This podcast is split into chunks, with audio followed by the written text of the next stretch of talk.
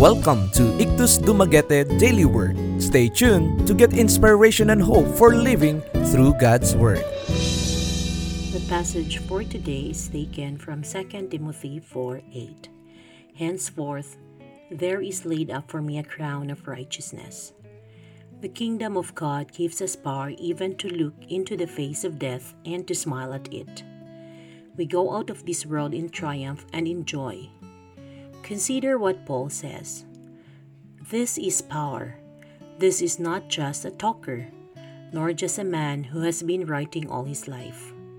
Here is a man who has known the power, so he says, I have fought a good fight, I have finished my course, I have kept the faith.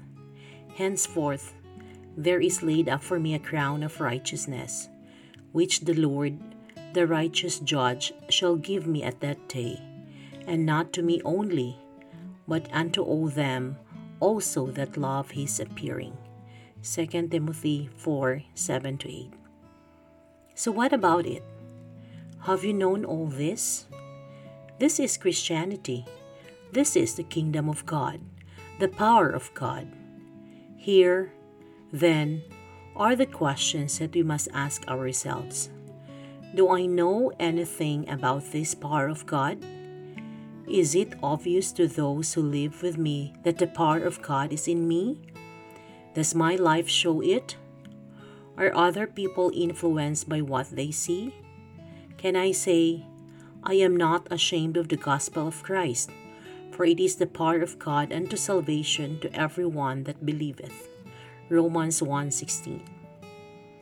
God made you anew. Do you know there is a new nature in you? If not, you are not a Christian.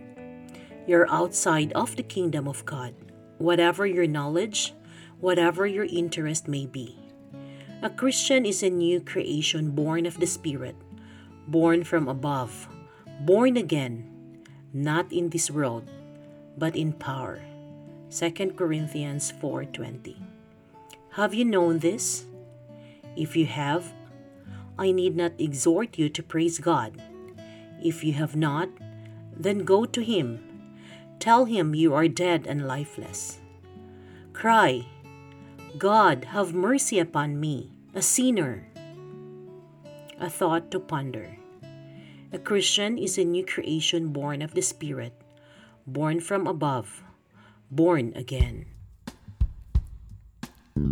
To know more, visit www.ictusdumaguete.org or Facebook page Ictus Dumaguete-IDNC.